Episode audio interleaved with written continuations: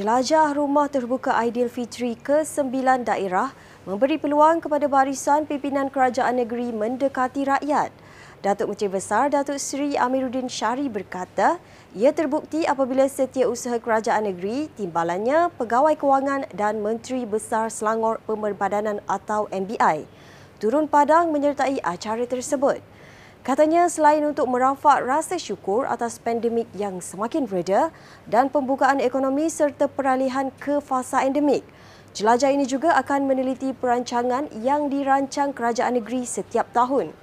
Beliau berkata demikian ketika berucap pada Rumah Terbuka Aidilfitri Negeri Selangor, daerah Gombak di tapak Pasar Ramadan Taman Melawati semalam yang dimeriahkan dengan lebih 1,500 hadirin. Pada majlis tersebut, Amiruddin turut menyampaikan duit raya kepada kanak-kanak yang hadir.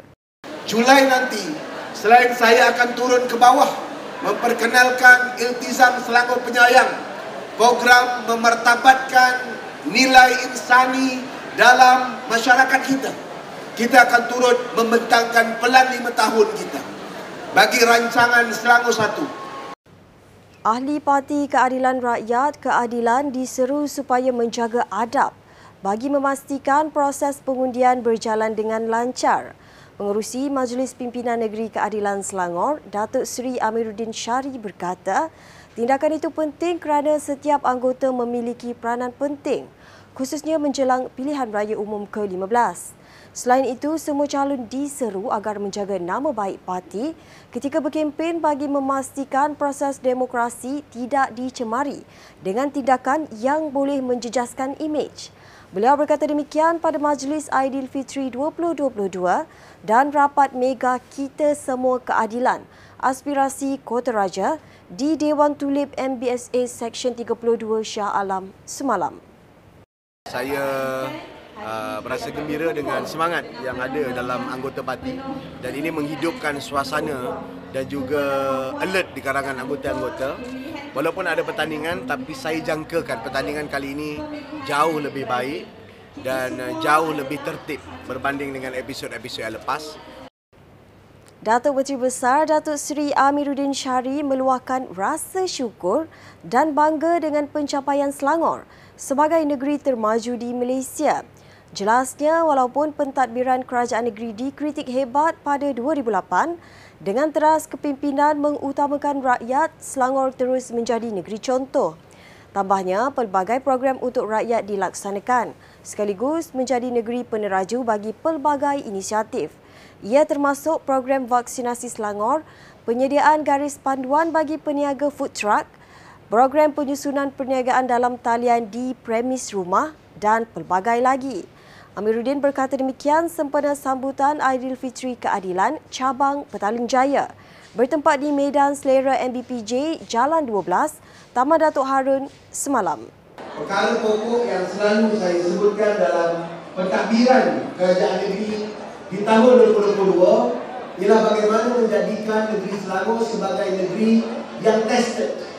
Sebuah negeri yang teruji. Sebuah negeri yang kemudian resilient iaitu tahan uji.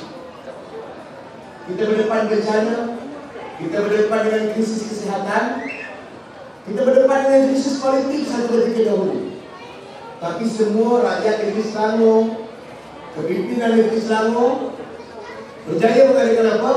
Berjaya menenteramkan keadaan, mengekalkan muafakat, mengekalkan kerja keras untuk rakyat, warga dan keluarga dan seterusnya mengekalkan Selangor sebagai negeri penyumbang utama KDMK, negeri Selangor kekal sebagai negeri paling maju di Malaysia.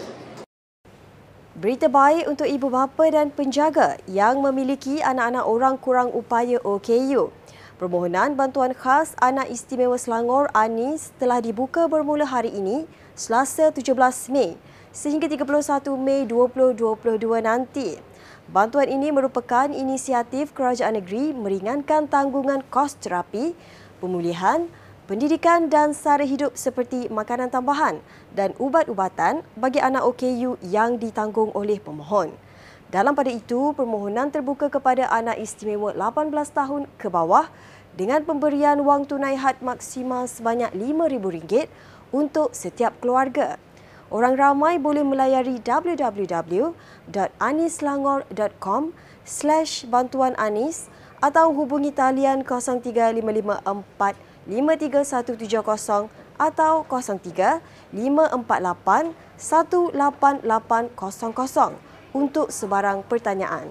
Sementara itu, penghantaran borang bantuan khas Anis boleh dilakukan secara manual dan dihantarkan ke alamat yang tertera. Sekian semasa hari ini, teruskan mengikuti perkembangan semasa Selangor.